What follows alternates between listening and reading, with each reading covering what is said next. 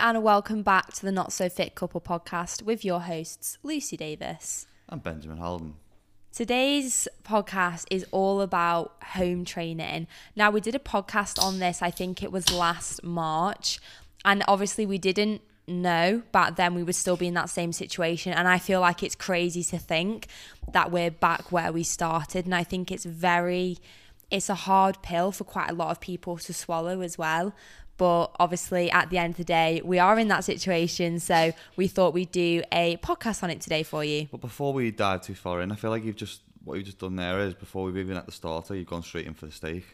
Why? What do you Just mean? a couple of you know, I want to have a chit chat, get going a bit, get a get a bit of a vibe Do going. you know? Do you know what it is with the podcast though? Like, I kind of looked at Ben. I thought he was going to say something, and he didn't. I was like, okay, so let's dive into the podcast. Um, obviously, last last week's podcast we covered COVID. I think it was um, quite well receptive, quite well taken. We actually even had like a couple of nurses and doctors who DM'd us about it and said it was quite refreshing to hear young, fit, and healthy people be honest and open about their symptoms. So I'm glad that was received well. Obviously, feeling a hell of a lot better today.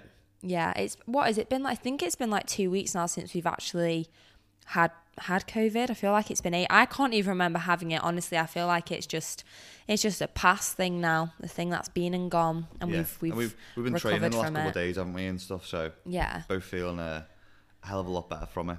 yeah, definitely. Um, are we allowed to jump in now? Well, just um, before we do jump in, one of the things that we really want to do over the next couple of weeks and from this year is really get this podcast moving, get it going, and get it into more people's ears.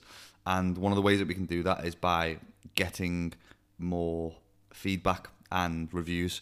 So if anyone's listening today, if you could please do us a massive favour and either press pause and go and leave us a five star review, or if you listen to the podcast, enjoy it, and then want to go and leave us a review afterwards, then then please do so because it massively helps us out. We really want to push this podcast to number one and get it in more people's ears and be able to help more people.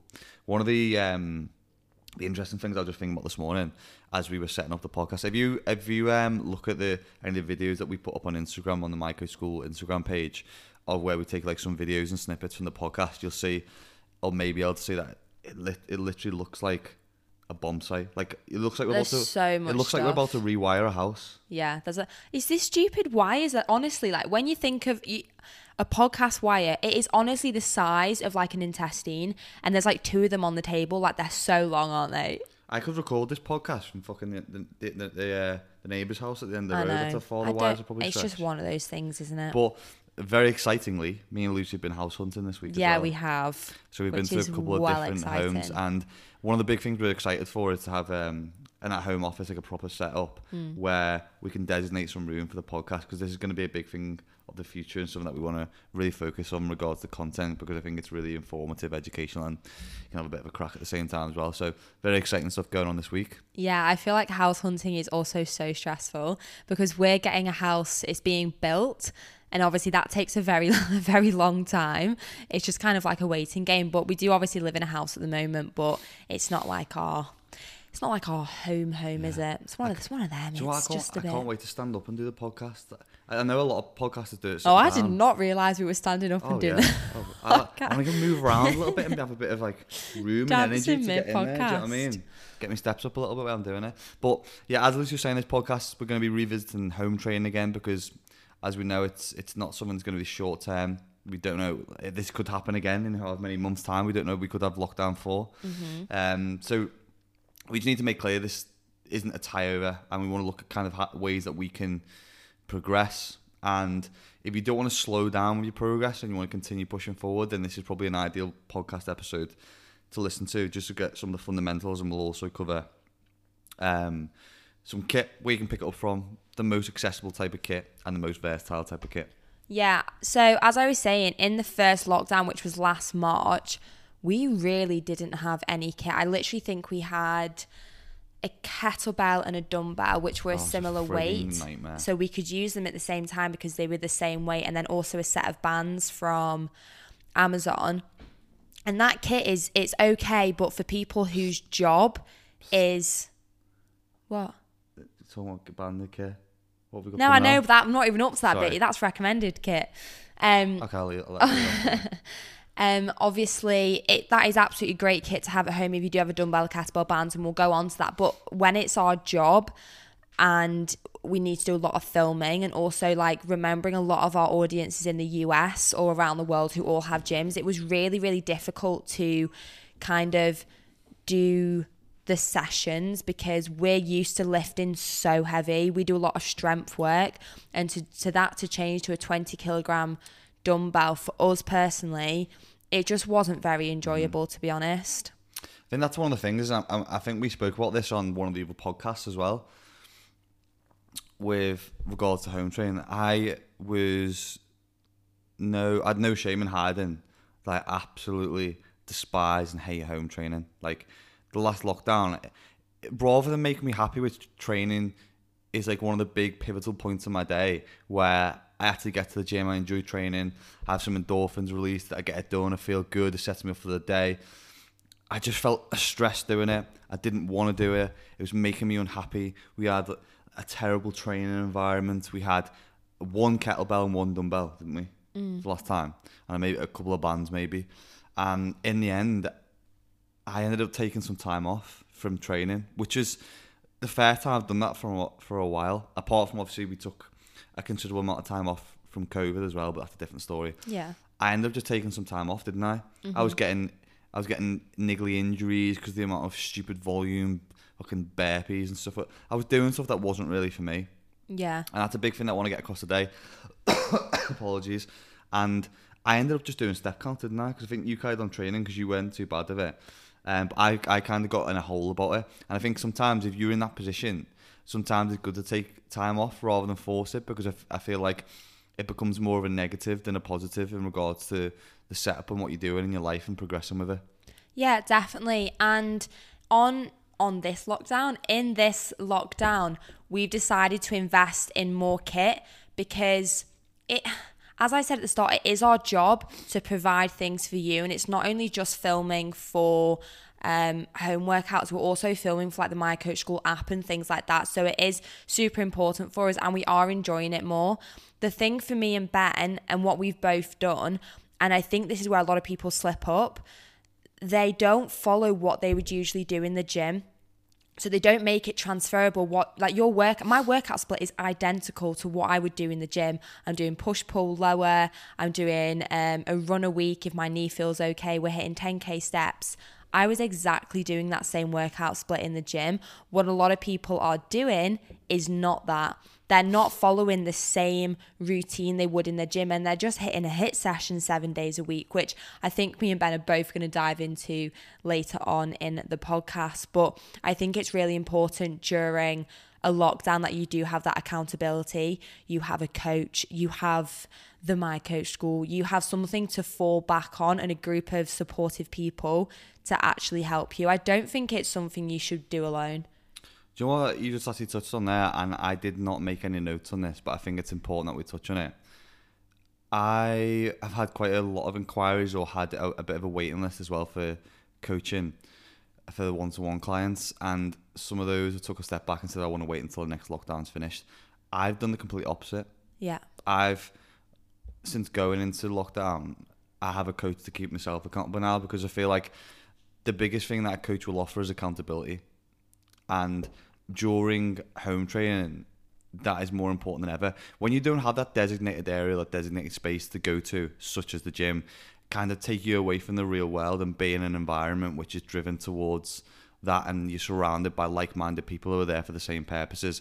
When you're in an environment where you eat sleep shit train it's difficult to uh, to kind of segregate that up and separate that up. So having a coach to keep you accountable to the program to write a program to say this is what you're fucking doing.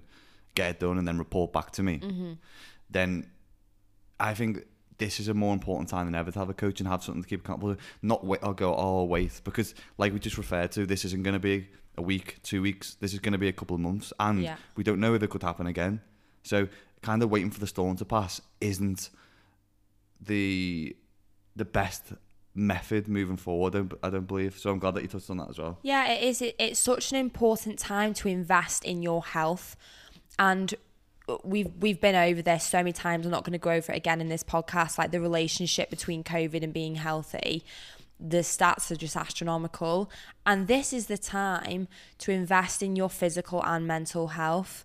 Um, so yeah, as we were saying before, it's just it is ridiculously important. That's not investing in us, by the way, either. Although we are. Oh, God, no, it could be anyone, the UK. There's loads of great people out there. There's loads of people who will maybe more suited to your methodology of training or what you enjoy. Just, I always find, and someone asked me this on story the other day, if you financially invest in training or coaching or in yourself, you're way more likely to stick to it because at the end of the day, people fucking hate wasting money. Mm-hmm. And if, if you've invested money in it, you're far more likely to see it through. oh my god, that is the, the truest thing in the whole entire world.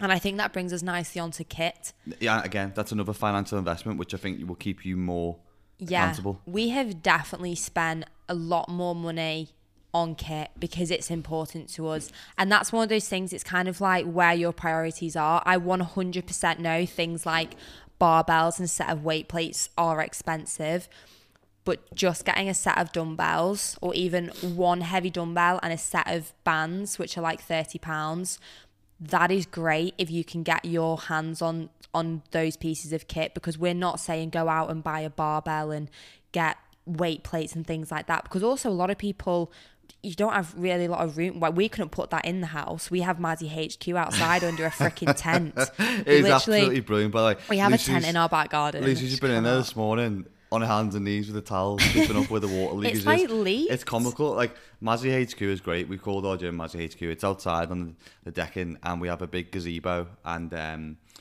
we've got quite a few bits of kit in there now. We've got Oh, like a. Olympic barbell. I think we've got about 220 kilos of plates. We've got a squat rack. We've got a squat rack. um, under a gazebo, under a can I add? We've got some bands, dumbbells, kettlebell. We've got a, a bench coming uh, in the next coming weeks. But this is one of the big things that I want to talk about. And obviously, we heavily invested because I believe the future of training is going to evolve more train at home, even when gyms reopen, because Mm-hmm.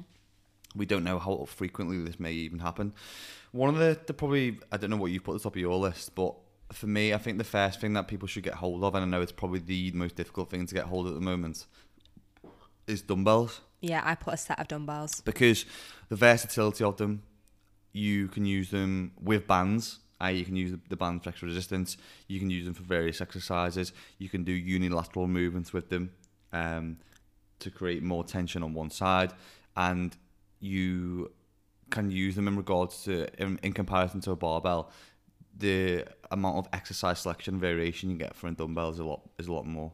Yeah, I also actually recommended saying like if you couldn't get a set of dumbbells, just getting one heavy dumbbell and then a set of long resistance bands because usually you only need like two dumbbells when you're and then lighter dumbbells when you're doing upper body. However, if you have a long set of resistance bands, you can use resistance bands for everything upper body Yeah. and then one heavier dumbbell like a 30 or 40 kg for lower. I think that's obviously a quite It massively good dep- thing it depends on strength. Like Oh yeah, I'm not saying get Yeah, 40. I'm just saying get heavier. We've got a set of 15 kg dumbbells and we've got a set of eight. I mean, the eights I can pretty much do like most things, like lateral raises, front raises, other bits and bobs. And then I can do bicep curls the, with 50, this. the 15s are, for me are a little bit too heavy to do lateral raises and front raises and stuff with, but they're good for a dumbbell fly and stuff like that. Probably a little bit too light for dumbbell fly, which is usually why I then couple it with a long resistance band to create some extra tension through it. So it's a, gr- it's great just to double up with, really. Mm-hmm. yeah, definitely. I think my second one, even before a barbell, then is the resistance band that we've been Yeah. covering. Not just a long resistance band, but a set of resistance bands. You know, like the multicolored ones, which look like a rainbow, mm-hmm. with a handle and some cuffs. I mean, bands are great because we can offer variant in tempo. We've got lots and lots of exercise selection variants. And we can create extra tension from, like we just said, with a dumbbell or with a barbell. Now, another exciting thing is the, the, the, you know, just before going into it, the main problem is, and people ask me about this all the time, and I put it on my story a couple of times, is where can I get a decent set of bands from? Because some of the ones you get are absolute bollocks. You- They either come and they're like an elastic band, you could flick it across the other side of the room because there's absolutely zero resistance in it. Or two, they come and it feels like you're trying to pull Thor's hammer from Earth. Like you can't even, you can't even get it up. It's ridiculous. Literally, it is I don't know what they're designed to with. It's like it's mad, isn't it? Yeah, we've definitely had our fair share of a few that we've had to send back. But we we ordered about ten different sets um, because we're actually going to get some made Uh, we should hopefully be with us by February. Is February or February? I always get that wrong. February. February, okay. Um, we should have some February, and the reason why we did this, and we're we're ordering quite a few few different sets of them. Sorry, the same sets, but high, high numbers. We're not looking to make a profit off them. We just want a place where people can come pair to set a band and be able to train at home without thinking these are absolute bullshit. Yeah. So we're not making it for profit, and we're not saying, oh, we're the best band creators in the world. It's just we've tested a lot of different ones, and these ones that we've actually got now are absolutely sick. Yeah, they? they're absolutely fantastic. It's taken us like I'd say like a good two months now, like trialing different bands and going over them and doing them in different exercises. And obviously, it's really beneficial that I am a woman using them, and Joking. Ben is a Ben's a. I mean the difference in bodies for myself and Yeah. Ben and different strengths. So we've been able to test them from different capabilities.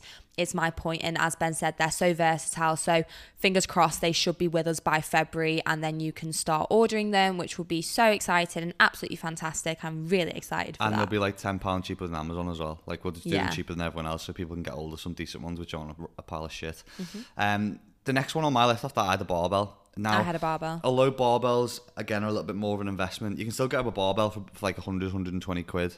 Um, probably cheaper in some places. We got ours from a place called IsoLift, which is cheaper than most places on the market because they're not what you would regard as a manufacturer of gym equipment. It's um, an independent provider of gym kit who started making them for lockdown purposes. And that's the thing that you've got to remember. You don't need rogue barbells to be thrown around your fucking living room. You're not you're not competing in the CrossFit Games 2021. Are you? you? You're throwing your barbell around your front room. So, firstly, obviously you don't want to be performing movements with a piece of shit, which is dangerous. But like we've been using these ones and they're great. I've loaded it up with about 180 kilos so far, and it's been fine. I could take a lot more. yeah, I mean you haven't gone through the um Floorboards, the, yeah, the yeah. floorboards. Um, but a barbell, you can obviously um, take it up another level. You can do some of your compounds, and obviously floor dependent, you can load them up a little bit more than you would with a set of dumbbells and stuff as well. Yeah, I think it is important, like with your compound lifts and things like that. Like I definitely struggled in the first lockdown with the the whole process of only doing hip thrust with twenty kilograms, whereas obviously now we have a heavy amount of kit to be able Yeah. to to do things like that with. You've got to be careful. I was squatting the other day in Mazzy HQ, and um, we'd had a bit of weather, and I was, I think you were behind me. I was squatting about 150, 160, and I, I had that pad underneath with heels as well. That's the thing with home training. You, it's like you're living life on the edge, aren't you? Yeah, I put a thing up the other, yesterday as well up military press, and I was literally tempting fate by the, the canopy above me. It was like literally inches from me smashing Yeah. it to pieces. Like, you should have seen some of the messages I had. Someone was doing pull ups. I don't know what you're doing pull ups on, but like I had a glass window, something like above me or behind me, and my head went straight through the window. and some other guy had done it with a, Oh a gazebo, and the he pushed the gazebo so far up, it ended up flying away from his back garden. Yeah. That's living life on the edge, and that's what home training's about. yeah, completely. you're not, you're not, um, you're not in. I'm not entertained by No, that. Um, but yeah, barbell's great. The other thing on my list after that would be a rack. I was done at there to be honest. But I'm I feel continue. like For for I mean if you've got a I feel like if yeah. you're going to take training a little bit further, Yeah. and for me, like again, I know you were okay last lockdown, but that's why I need to invest further. A rack for me is the next most important thing because if you've got a barbell, yeah, it's great. You can do some mo- movements, but you need a rack. You're not you're not clean cleaning like 140 kilos onto the back of your head unless you you got some substantial lifting in um, or experience in Olympic lifting, and I'm certainly not doing it anyway. So having a rack is the next most ideal point. And it, it creates a leverage point as well. I you can do some pull movements, so you could load the bar up, put it on your rack, and you can do like seated pull-ups or inverted rows, which a lot of time pull movements are quite difficult to do at home because there's not as much kit to do with it them. is much harder to do at home. So I think they offer something else. Again, we got ours from ISO Lift, and they are quite cheap. Another place to get them from, where we've ordered some kit from, is um, either Mira Fit or Myra Fit. Mm-hmm. it's They're they're really cheap for some of the racks. I just ordered another bench with a rack, and that was hundred quid. Honestly, he orders stuff and I don't even know. Like these up. massive things that don't turn up, I'm like, what the hell have you just ordered? But it obviously is great. It's like my guilty pleasure at the moment. It is just ordering like random gym kit. And the other place we've also from is Gorilla Strength. Although I know Gorilla Strength for people in the UK, it's taking a little bit longer for delivery at the moment. It can be like two or three weeks, so just bear that in mind. And then there's another place. Where do we get those big bumper plates from? Oh, they are absolutely ridiculous. They're brilliant though. There's these two massive. I, I can't pick. car I wheel, isn't it? cannot pick them up. Like I cannot get. I just cannot kilos, get though. them up. Yeah, I know. it's obviously just like it's like a tire, isn't it? Yeah. Where do we get them from? I don't know. Strength- We'll I'll try and find out and put it in the show notes. Um, and then the the one after that would be a bench. Um, again, Yeah. I think you can get about sixty quid on Marafit, which isn't too bad. And not the most important things. You can do most pressing from the floor. And then lastly, just a couple of accessories. Um, I've got a wedge, which I know you haven't used too much at the moment. This was eight pound from Amazon. It's like a little purple block. It looks like a door stopper. It just means that you can elevate your heels, so you get more emphasis on the quad when you're doing squats and stuff. You don't need to load it up as much. Um, and then I've also got like we've got some yoga mats for lying on, for creating Yeah. some tension underneath your lower back. Um, and then we've also got some cuffs. I've used the cuffs loads of times because it gives you a different anchor point. I when you are holding a, a D handle, which is usually with bands, the cuffs like you don't have to go have to load as high. Yeah, you and don't use your forearms, do you? And for like stuff like hamstring curls, you can do banded hamstring curls by putting the cuffs around your ankles and stuff. So again, it just gives you a bit more option with exercise selection for a really cheap bang for your buck. Yeah, so they're all are kind of the order of recommendation as well. Like obviously when it gets down to things like the barbell and the rack, we're not saying obviously in a bench and we're not we're not saying everyone needs to get those. It's just it's how far you want to invest in yourself and how far you want to take your training really. It depends what your spend is, and then you can kind of separate that down the list as you go. Yeah, and what we've done, um, and we really, really try to think of everybody with the My Coach School because this is a massive, huge resource for a lot of people. We've kind of thought of of everything we can possibly do. So we have body weight. Um, home trainers, workout trainers. We have just banded. We have just resistance bands for long bands. We have a dumbbell only trainer that is also brand new. We have a gym trainers for people who still have access to gyms. We have HIIT workouts, WODs. The way we picture it is we want to have we want people to have access to absolutely everything that they need depending on their own needs and what they do have at home because we can't just say okay just do the gym stuff and just take stuff out because that's not that that can't really keep you accountable can it? That's not that enjoyable for you just to have to change everything. That's why we do have so many different programs to follow along with on the my coach school. Yeah, um, and like Lucy touched on, there's loads of stuff on there, but there's also stuff on mine and Lucy's Instagram pages. Mm-hmm. Um, we'll always put free content out on there. Obviously, our YouTube channels. Um, there's a lot of training and stuff on there. Um, I'm also recording a how to build your your own home gym for Mm-hmm. on the cheap next week. Um, so that'll be quite insightful to get more um, insight into the kit that we've bought and the cost of it and how you can make the most of it. The other thing that I want to touch on in regards to the micro school, and this is something that we haven't released to everyone yet, it's going to go through our email lists um, this week, is we've also created a coupon code, which is um, for the micro school, which will give you 50% off the first month. Um, so that's a VIP membership on our micro school, which is the highest tier of membership. And it's where you'll be able to request, re- request, request, man. I'm going all Australian. um, be able to request a personalised diet plan as well. So for 20 quid, you get a, a month on VIP. Um, you'll be able to choose the programs, add them to your calendar, use all the coaching videos, request a diet plan, um, all for 20 quid. So if you want to do that, jump onto www.microschool.com and use coupon code lockdown free with all capitals. capitals. That's lockdown free. on repeat that is That's- sorry. lockdown three for anybody who didn't hear by the the way, back that's lockdown free, the number three, not F R E E. Oh yeah. Yeah, that's a fair point. But yeah, obviously we do want to help you guys and we have a challenge running at the moment and it's incredible that everyone's working together and feel free to join our free My Coach School Facebook group. I actually wrote an email about the people in there this morning because it's honestly the best thing in the world. It's such a strong and supportive, non-negative group like we really really appreciate that now one thing we wanted to touch on was not what to do with home training and i have one very strong point that i wanted to touch on i'm not 100% sure on ben's points but i assume he has something in here because me and ben always do different show notes so we're not talking about the same thing now, my first point is this whole thing, as seen on Instagram, of people recommending doing HIIT training every single day. Now, if you're a person who usually resistance trains in the gym and you lift weights, and then all of a sudden with home training, you're just doing HIIT sessions seven days a week. And I've seen people recommend HIIT training seven days a week, which kind of baffles my head.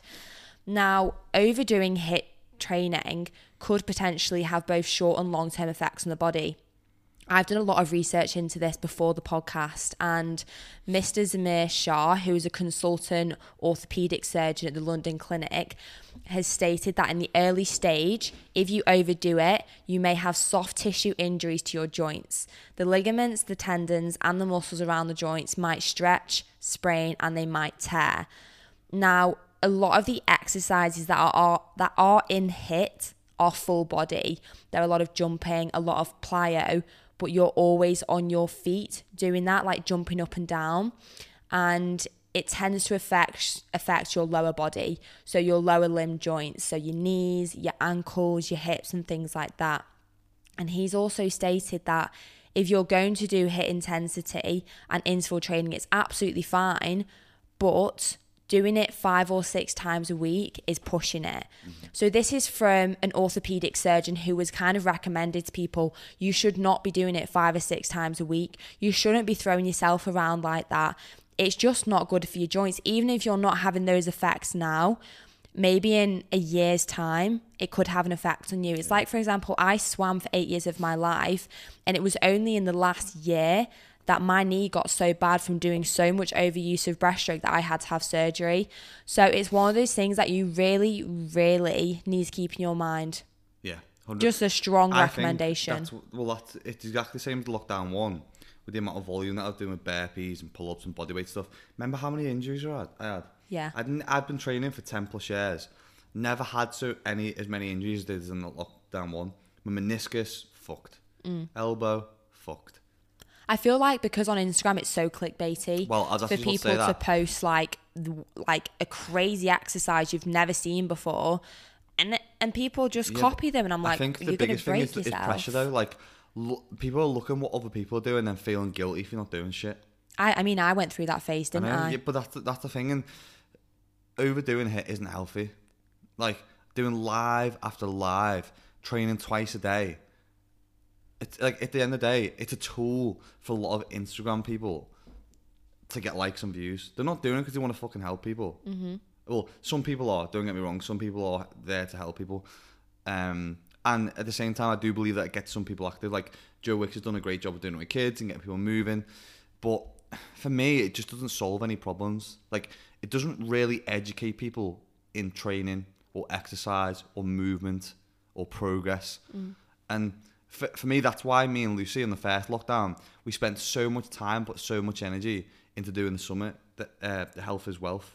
one. Health is Wealth Summit, yeah. Like we put, we spent five days, and it was five days of education. There was mindset stuff. There was um, stuff to do on on training. There was a couple of HIIT workouts in there with people like Bradley Simmonds, uh, Harry Harry. Aikines, who's an Olympic athlete. We did mobility classes with Sunny. We did yoga classes.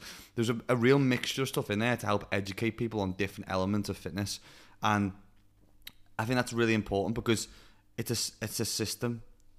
And with stuff like lives and stuff, which is just live after live, there's no system with it.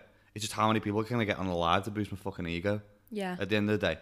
And it's it's being careful not to get stuck in that trap because there's no scale with it. I The- was so stuck in the first lockdown. there's no scale. Where'd you scale from from that? And the one thing I'm glad of that we haven't seen is there's not as many people lifting tinder beans and the wine bottles on, on workouts anymore because that is the most ridiculous pile of bullshit I've ever seen in my whole life. Yeah, it just yeah, it's that yeah, it's absolutely ridiculous. Um, and I'm gonna talk a little bit about body weight home training, but I think you have a few more points of what not to do because my biggest one was just talking about the HIIT training. I really, Yeah. really just wanted to get that point across. Yeah, again, like if you just the thing with the HIIT bits, it HIIT stuff, and even with other training, where you just go, okay, I'm gonna absolutely smash. it. I'm gonna run myself into the ground this week. I'm gonna go so. I'm gonna go ham. I'm gonna go hard as a motherfucker on this week's training. Like that's great for one week. It's like it's great for like as a tie over maybe if the gyms are shut for a week. But how do we progress from there? How do you overload that? How do you overload absolutely smashing yourself into the ground and going hard as mm. anything? How how is there any progress? How is there any scale from that? There- There isn't. There's not. It's not a viable plan moving forward. And the the other thing that I want to talk about as well is not just exercising to cancel out food that you've eaten.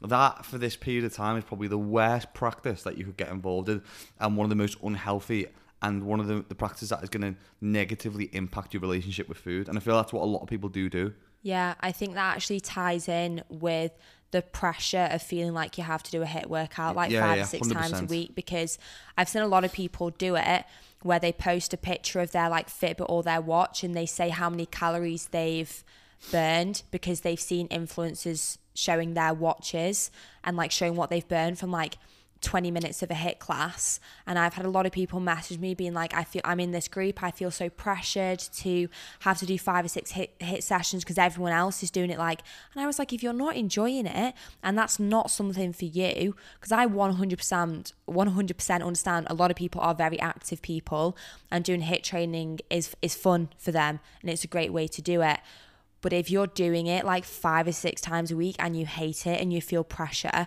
you shouldn't feel pressure from just wanting to be fit and healthy. Mm-hmm.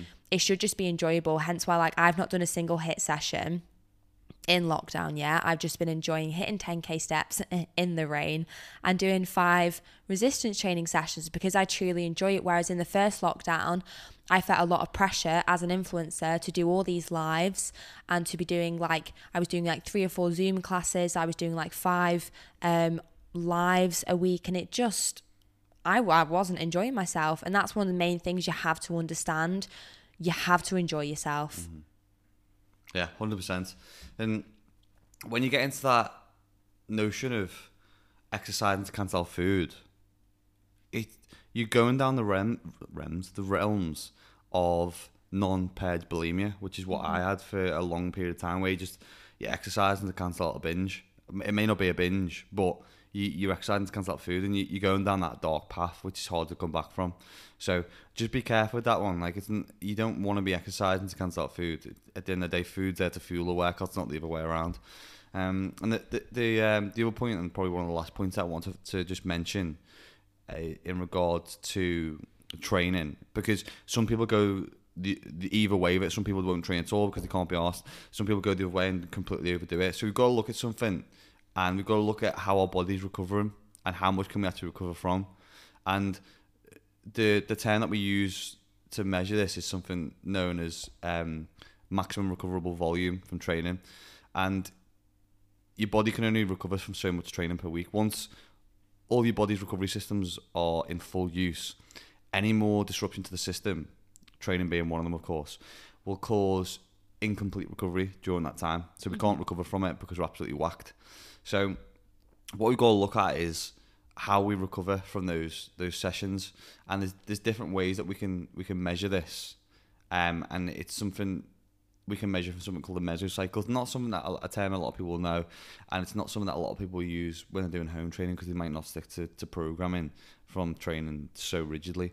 But um, a mesocycle basically refers to a particular training block um, within that session, e.g., like an endurance phase or lifting phase, and a microcycle refers to the smallest unit within a mesocycle, which might be like a, a week worth of training.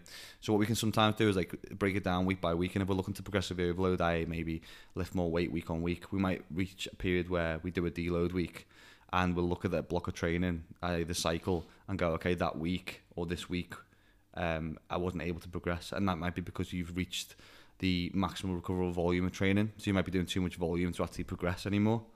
Um, so that's just something to, to bear in mind. And some way we can way we can measure is by starting a mesocycle. I doing like from home, doing low sets, like two sets maybe per exercise. Like I was talking about before, we don't need to jump in the deep end of it.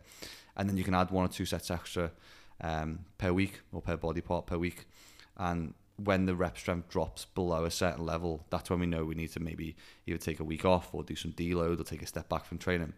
And then that's where we can kind of repeat those steps and see where our maximum recoverable volume is so we're not completely just twatting ourselves into the ground and starting to hate training and making no progress because at the end of the day, from this block of periods from home training, we want to try and make as much progress as possible. Okay, we might may not may not make the rate of progress that we'd usually make inside the gym, but it is still possible to make progress from home. Yeah, I think it's important to note as well that your MRV, so mine, will be completely different to someone else's. So that's important to note when watching an influencer. online, you have to understand your own capabilities and your own maximum recoverable volume because it could be very different. And that might be why you feel like really running to the ground. But I just quickly wanted to chat about body weight home training.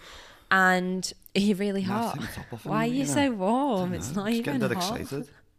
Okay, so body weight home training. I just have a, a few thoughts on this, and this is talking no equipment. You have no equipment at home. You literally just have yourself. From a recent study conducted on body weight training, it was found that it did cause hypertrophy and increase in strength in individuals with some training experience. So this is people who main, mainly have a training age of around two to two and a half, three years. Now, this is all a matter of expectations.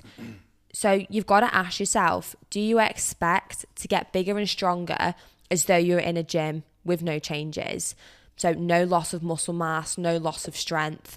And if this is your expectation, it is probably an unrealistic one if you're only using body weight at home. And that's a hard pill to swallow. It's hard to try and reduce your expectations to think everything's going to stay the same, but it's so important for you to think about those expectations of yourself.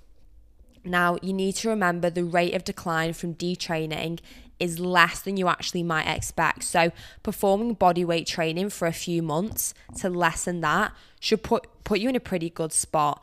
And even if you do lose your neural adaptations on a main lift, for example, a heavy barbell squat, body weight training can help reduce the loss of of much of it and help your strength when you do return to a gym.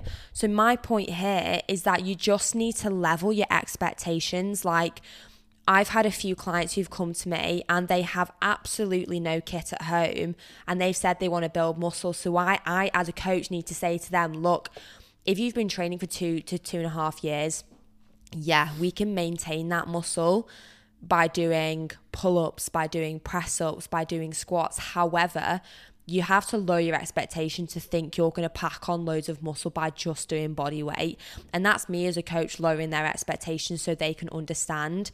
And it also kind of like it puts you in that mindset of not being pissed off when you've not reached that that unexpected goal because you're only doing body weight training. As Ben said before, we now have to view this period as okay, gyms are closed, cool.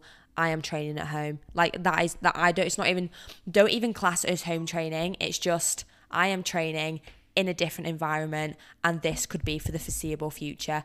I think that's like a really important way to look at it. Yeah, hundred percent. And I think what you just touched on there with bodyweight stuff um, is something similar. I'm going to talk talk about as well in regards to um, tempo. So there's there's lots of other variables with training that we can we can look at, and there's different methods in regards to progressive overload. We don't just have to look at more weight on the bar, which let's be honest, when we're training at home, not everyone's going to have access to. Not everyone's going to be able to do. So one of the things that we all have at our disposal at home is tempo, and this is one of the. If you take anything away from this podcast today, it's starting to implement tempo into your training. And like I said, I've got a coach at the moment. We've been doing a lot of tempo work.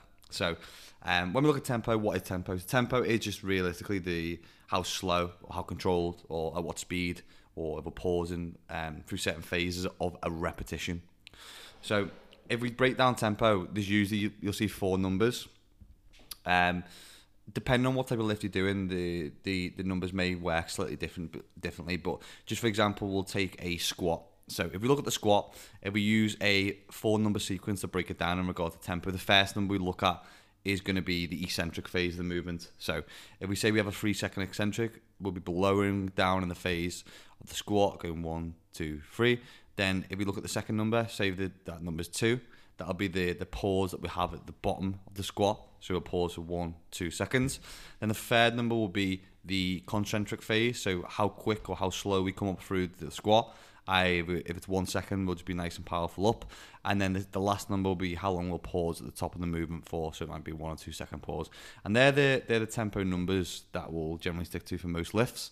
And it's really good to be able to manipulate that tempo and change the numbers.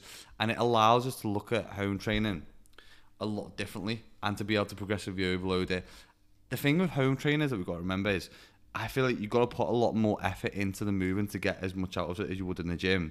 You've got to be a lot more focused and you've got to be a lot more committed to it. It's give me a different, um, what's the word I'm looking Outlook. for? Yeah, it definitely give me a different outlook on home training, and it's give it's given me an appreciation for it as well. Yeah, no, it has. I feel like it's definitely your your mindset and your commitment behind the process of home training. And I just was going to quickly talk about motivation and commitment as well, and like the difference between it because it's definitely a question. Myself and Ben, he wants to continue. Tempo, you just took me away. Um, yeah, it, the word I was actually looking for is humbling.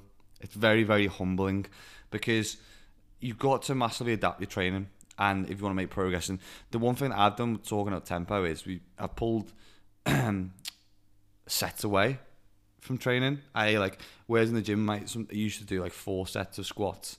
I might do two sets now.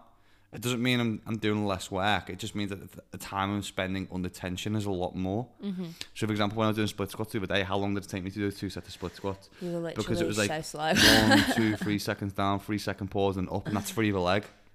So the time and the tension that you probably spend is still the same. You're just doing less sets, and again, it, it's a lot harder. You spend a lot more time under tension, which is often better for hypertrophy.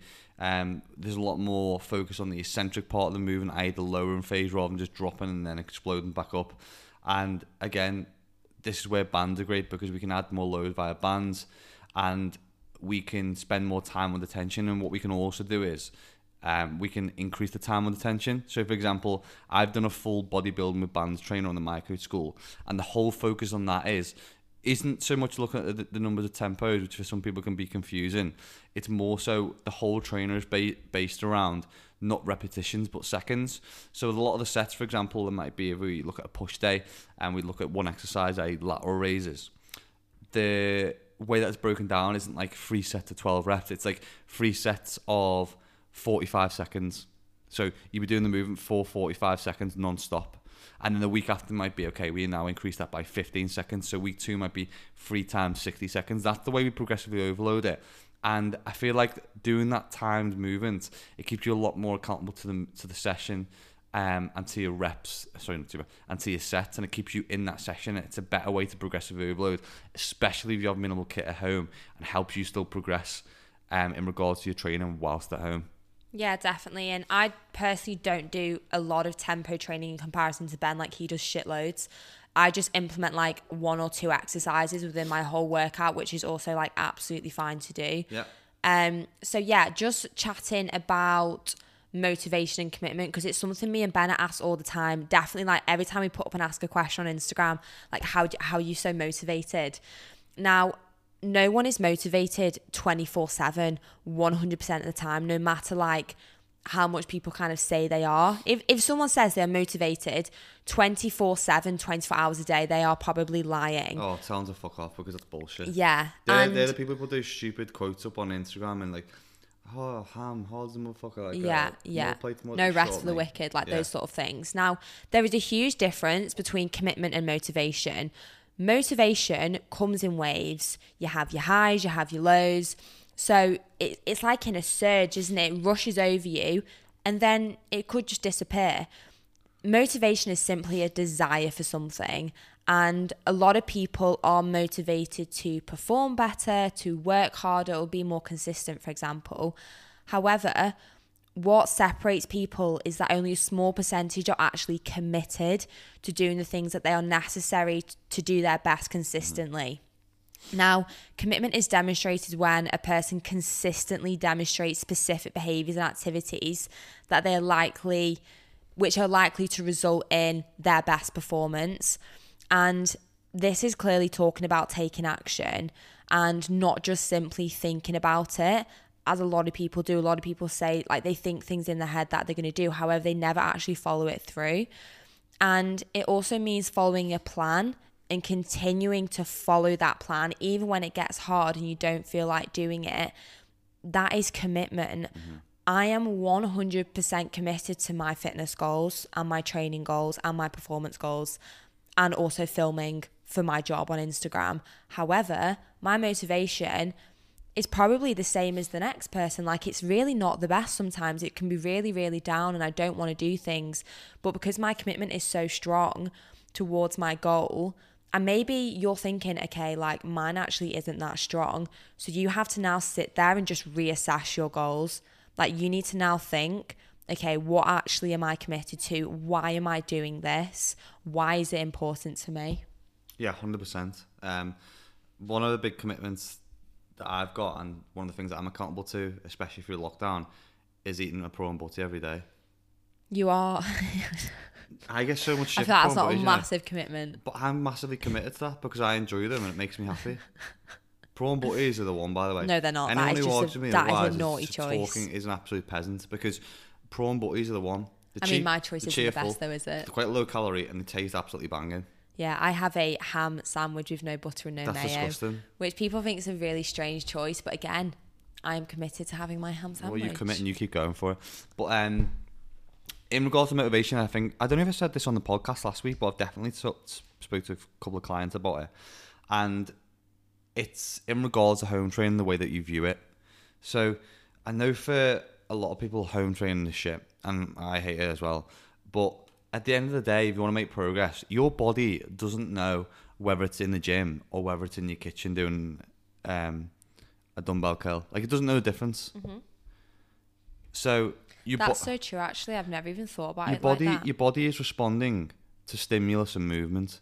Whether that movement or stimulus is in the gym, or whether that movement or stimulus is at home, the result is still the same. Mm-hmm. Obviously, kit dependent. Um, so the only thing that you need to convince is your brain and your head and your mindset. Mm-hmm. That's the only part that you need to convince. And I obviously understand that's sometimes the hardest part, but that's sometimes why home training is more about getting yourself prepared, be planned, be ready, be motivated. I, I say that with a, a pinch of salt motivation, as we just spoke about. But you're you're responsible for creating motivation. It doesn't just come along through the window and slap you in the face. You've got to create that yourself. That's where motivation for me is a bit of bullshit because it's down to the individual, not down to someone else. It just motivation just doesn't float along, along like pixie dust. And there's certain things that we can do to help create that motivation or to put your mind in that place where your body wants to be. Mm-hmm. And one of the real ways that we do that is by protecting the time that we have. Like we may only train for an hour a day, like maybe four or five times a week, and the results that we get from that hour, not just from a physical perspective, but also from a psychological perspective, are huge. So if we get that much value from that hour each week, then we've got to do things to protect that time. So some of the things that we can do is um, keep it stress free. So not be worrying about other things. Try and completely commit to that hour um, without other stresses or without thinking about other things. And maybe even take our mobile away from us. I know that obviously we listen to music during that time, but taking the mobile away from it, not messaging other people, being completely um, immersed in that hour, often helps with the with the workout and just being committed to the task that we have at hand. Um, the other thing that we can do, obviously, is have a banging playlist, i.e., the My School Time to Lift playlist is a banger. We'll oft, often be adding to that. I'm going to create another list, uh, another playlist this week, which is going to be slightly different, a little bit maybe more hardcore, um, especially if you're getting back into lifting. Then this may be for you. Um, so pump that out at some point this week. The other thing that, that I think is vitally important is being prepared and, and, and planning for the session. So having maybe some clothes laid out, ready to change into. Like, don't go into your training session in the stuff that you've been slobbing around in all day, that you've been watching Netflix or that you've been working in. Like, if you're just trying to go from sitting at your laptop in your jogger, jogger to going straight into a workout, it's not going to work out very well. So having some kit laid out for you to then go and get changed into just offers some segregation, separation from different tasks when we're often doing the same things all in the same place. So having your normal gym kit laid out to get ready to get into will just help you transfer into that mindset on transfer into that different psyche, get ready, getting getting ready for the session. And at the same time, like if you want to put your fucking lifting shoes on in your front room, do it. If you want to put your knee straps on, do it. Do the things that you would usually do before you go to the gym because that's what's help going to help you get prepared for the session. And it's what's going to help create those routines and habits. Like there's something called habit stacking. So if you if you can do that and start to stack up those habits of getting changed into your gym kit, getting your playlist ready, getting your headphones on, getting your pre-workout or your coffee ready just before your session, taking your supplements, having those habits stacking will will help deep root on uh, that brain wiring and ready for that session and getting you committed to that session. And again, yeah, we know it's not an optimal environment, but the the better environment that we can, can create to go into it, the better that session is going to be for that hour or that hour and a half that we have. I think one of the best things to do, and as Ben's kind of touched on there, is priming your environment. So mm. not even just like putting your clothes out on the coffee and all that. That's a habit to to help your training. Actually creating a space at home Yeah. where your dumbbells are, where your mat is, where your bands are, and that that there, that's not your house. It's okay. That's my gym session. That mat right there.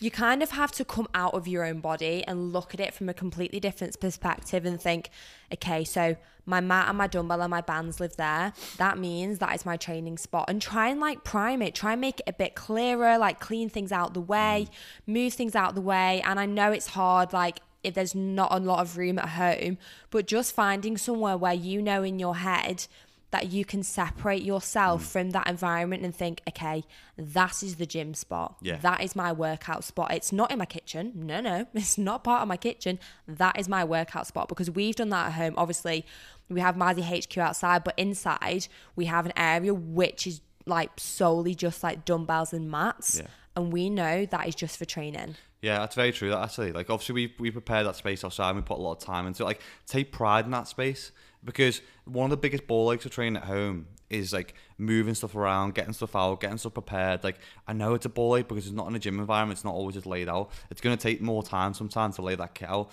And like we've just been doing this morning, we've been sweeping out some of the water from the mats, getting it ready. It's not optimal, but like at least we're prepared. We're taking pride in that environment. We're looking after it because we know we've got a a lot of time to spend in there and we know that we want to make progress in there and the, the better that environment is the better and the more you're going to succeed from doing that um, so i think that's vitally important. The other thing in regards to the motivation that you've been touching on is doing what you enjoy. And this is something i've been doing with a lot of clients and it's something that you've got to be aware of is that when it comes to programming or splits or whatever at the same time of doing what's optimal you've got to do what you enjoy because we've got to sustain it as well.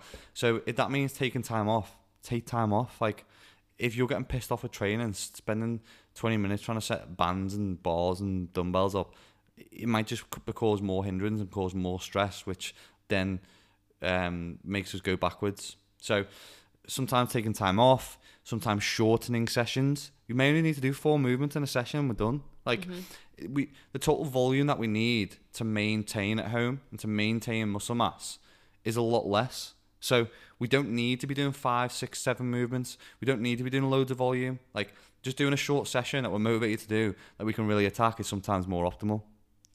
Sometimes focus on other elements. It may be going for a run. It may be um, reading. It may be focusing on mobility for a week. It may be focusing on getting optimal sleep or bettering our sleeping routine or bettering our bedtime or morning routine.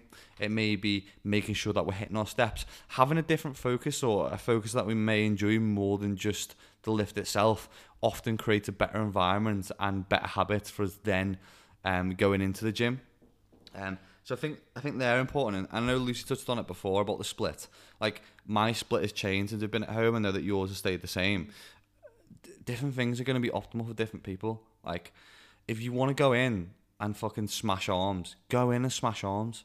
If you want to smash arms three times a week because that's what's going to make you train, go and do it. If you want to go in and you want to smash legs three times a week, go and do it. If you want to go in and smash glutes three times a week, go and do it. Like, is if if that's what's going to make you train rather than not train, then that's what's optimal for you at this time. And there's different things are going to be different for different people. So that's why it's it's massively personal to you, um, and what you're you're doing. And I think this all comes also comes down to a different um subtopic about setting your own goal.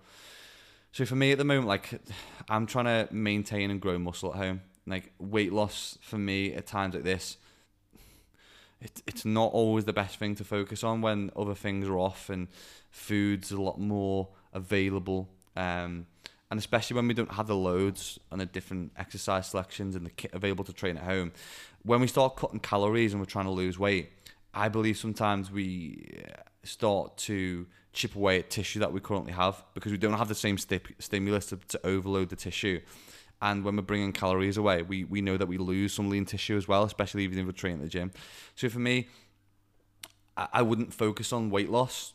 I mean, at the end of the day, who the fuck's seeing you naked at the moment anyway? Apart from you're skipping out into, into the garden, maybe minus one, minus two if you're in the UK, and Mrs. Miggins next door might see you in your boxies for five seconds. No one else is seeing you naked at the moment, so no one gives a shit what you really look like. Focus on like building, focusing on having calories at good intake, focusing on diet, focusing on doing things you enjoy is a is a lot more optimal, and that's why I'm focusing on just trying to preserve tissue and ever ever can build some tissue at home. So more so focus on if you don't have a lot of kit, not going backwards and maintaining, um, and focus on what's what's situational and sustainable at the moment, and managing expectations of we're not going to be building loads of tissue, um, and we're not going to be building the most optimal physique, and we're not going to be focusing on getting shredded maybe. So just changing our expectations sometimes is what sets us up to not be stressed and to be motivated to to enjoy what we're doing at, um, this moment in time. And I wanted to actually, because I screenshot this a while ago, just to give people, and I know I've mentioned this before, a peace of mind when it comes to home training, because a lot of the questions I got on Instagram is like, how do I not move backwards or how do I make sure that I don't lose muscle tissue? And I put this up a couple of times in Instagram story because I think it often helps people. And to, to a lot of those people who, especially uh, are in places where we don't have gyms, i.e., why we're doing the fucking podcast and home training, is that muscle tissue will generally not atrophy for three weeks, even without any training at all. So even if you decide to take three weeks off training, you're not going to lose muscle tissue. The the one thing that you probably will do is you'll feel and look smaller due to week one. Usually, um, glycogen stores will start to shrink. So that's why often we'll feel a bit flat, and not as pumped, not as full. That actually links it back to that comment that I received when Yeah. me and Ben weren't training because we had COVID. And because your glycogen stores are diminished, they are shrinking, you don't look as full. And I did lose weight because of COVID. Like, you have a virus attacking your body. And somebody commented on my appearance saying I look skinny. And again, we already touched on that in the in last week's topic because that was actually one of the really big questions that we both got when we had COVID. Like, are you not worried about losing muscle? And exactly what Ben's saying here is why you should you shouldn't be worrying and you sh- you shouldn't be focused on that. hmm Yeah, hundred percent. And that's one of the other things I want to touch on too because I reposted from Paul Mort's post yesterday. Um, and I think it's really, really important, uh, especially at the moment with everything that's going on. Oh, I've lost it now, bastard. I want to pull it up because I think it's really important. Um, he posted it yesterday and I re-shared it on my story, and it was trying to make yourself feel better by making someone else feel bad is a huge waste of energy and time that never works. To stop fucking doing it. Yeah. That's, that's what a girl's trying to do to you. She's trying to make herself Oh, feel yeah, better, like comment on your stuff. Um, but just back to some of the facts about the body composition. The other thing with strength, of course, for a prolonged period of time, it's something that will start to take a hit. But strength generally will only start to be affected after week four of doing no training. So even mm-hmm. if you're doing some volume, you're going to retain strength. And that's where tempo comes into a lot of it. And both strength and muscle mass from such a short period are easy to regain due to muscle memory. Mm-hmm. So even when we go back to the gym, as long as you're doing some training at home, we'll regain that lost tissue or lost strength quite quickly. So basically, stay positive and don't stress it. Is is my biggest output with that. And um, on that note, I just I know it's a bit off topic. I wanted to quickly touch on calories. Maybe what me and you are both doing with calories at the moment. Um, because like I just said, I don't think that being in a calorie deficit is is what's most optimal at the moment, and I don't think it serves people very well um, when home training because we'll lose tissue, especially when we don't have the equipment or the load to be able to progressively overload or, or put the necessary um, tension onto the, the tissue or the muscle at home at the moment. So for me, all day maintenance calories is the one. I don't believe you need to be in a massive surplus to gain tissue. I don't need think you need to be in a massive surplus at the moment anyway. Um, as I've said before, there's been a study to show that being at maintenance calories, it, there's no um, significant. What's the word I'm looking for? Difference. Basically, yeah. There's no significant difference. There's no significant data that shows that being a surplus compared to maintenance is going to help you put a lot more tissue on. So, getting back to maintenance calories, um, you don't really need to. Um, reverse diet. You can just go back to, or just on the maintenance calories if psychologically it doesn't doesn't work for you. It's just going back to just underneath maintenance calories, stick at those, a gram of protein per pound of body weight. Um, is what's most optimal, and that's what I'm sticking to at the moment. If you don't know what your calories should be, um, jump over onto the Micro School calorie calculator. You'll be able to get that via email. Just to note that is currently down, but it should be back up shortly for you to use. Um, it'll give you a good starting point for where your calories need to be. And then, as I said, just one gram of protein per pound of body weight should serve you well um, for being at maintenance calories at the moment. Yeah, mine's literally identical. I'm just staying at maintenance calories. I find it's it's just easier. I feel like you feel more relaxed, you feel a bit more comfortable. Maintenance calories, you're going to maintain. That's the whole point of it. I usually get asked, like, how do you stay so lean? Like, are you always in deficit? No, I am maintaining my current physique. So that is not going to change over a period of time. Like, that's the whole point of maintenance calories. Yeah. Um, I personally wouldn't want to be in a surplus now or a deficit. So, yeah, I'm just maintaining and hitting my protein intake. I think it gives you a lot more choice with food and something that, again, that I'm doing with clients is bringing them back up to around this, these numbers. And when you're just sticking to a calorie target and a protein target, I mean, you get a lot more choice of foods, a lot more foods that you can make inclusive. You can have more calorie dense foods. You can have more foods in there that aren't just volume based because you're trying to stick to a calorie deficit and get as much volume in as possible. Like my diet's changed considerably over the last couple of months. Now I've been back up to maintenance. Like my diet at the moment, I'm loving baked beans and eggs, aren't I? Mm. Prawn butties. Um, I'm loving my Uncle Ben's rice packs. Um, a lot of food which are more calorie dense that I, I didn't used to have in there. And again, I don't want to go too much into uh, the calorie aspect because we did a, um, a good podcast, if you haven't listened to it just before Christmas, on why you don't always need to be in a calorie deficit. And this is an episode that I would listen to if you're struggling to get away from a calorie deficit and come back up into a surplus, which would be really useful to you. But yeah, um, just having some more choice in there. And the other thing is like when you do this and you roughly start to know where your calories are at and you know how to eyeball things, you don't always need to be using MyFitnessPal every single day. Like I've said, you wouldn't check your bank account every single day if you know what's in there. So once you get an idea of where you're at, you don't need to use it every single day. And that's one of the benefits of being around maintenance and sticking to it. So hopefully that is helpful to those people who are looking at oh, what should I be doing with calories whilst I'm home training um, and maybe moving forward with that. But hope those little bits that we touched on were helpful. Um, I think we've covered quite a lot in this podcast to do with home training, and um, hopefully this will be useful to you moving forward. Yeah, definitely. And we have a really, really exciting podcast that we're also filming, filming, recording, recording this week with Ben Carpenter. And he is so, so very knowledgeable. And I'm really, really excited. And it's going to be a lot on disorderly eating. So I would definitely jump in and listen to that mm. podcast when it's recorded as well, because we know quite a lot of our audience, um, I guess, does struggle with nutrition a little bit. So yeah. that'd be very, very insightful for you. And obviously, one of the biggest things coming to the My Coach School very soon is our app. Yeah, we were supposed to record this episode last week. Uh, we spoke about, but Ben had a bit of a mishap with his mic. Poor Ben, by the way. He's he's ordered about six, six different mics. He's been to, he's tried to order because I think he's in Mexico at the moment with Sohei. He's um he's tried to order loads of mics. He's been through loads of different software. He's been traveling around. He's been getting advice of people trying to get his mic sorted because he didn't want to do from his Apple headphones and affect the quality of our podcast. Mm. So this will be recorded on Friday. So there'll be two episodes in the bag this week. I'm not too sure when it'll be released. Um, after it's been edited, we'll we'll get it up as soon as possible. Uh, but Ben's a great guy. We'll be talking about disorderly eating, as Lucy said, and I think it'll give a lot of perspective to people who maybe struggle on a nutritional front at home. Um, after we've covered the training front today. Um, so definitely tune into that one. I think that's something in the future we want to try and do at some point when we're not as busy because we're doing a lot of stuff for the school, like Lucy's just coming onto the app, which we'll speak about in a minute. Is I think at one at some point we'll like try and get two episodes out a week. Yeah, definitely. Because it's I think at the moment we don't really have the the capabilities yes, to do that. Yeah, we're, we're restricted with time a little bit. But once um, I think we get our home office sorted, the the podcast is going to be a big part of um, the content we, we create. I think it's it's um it's a lot more informative. It's a lot more um, of a long version of the the content that we create, and I think a lot of people recently are, are really enjoying it. And obviously, the the more that we seem to be moving up the charts, um, would indicate that as well.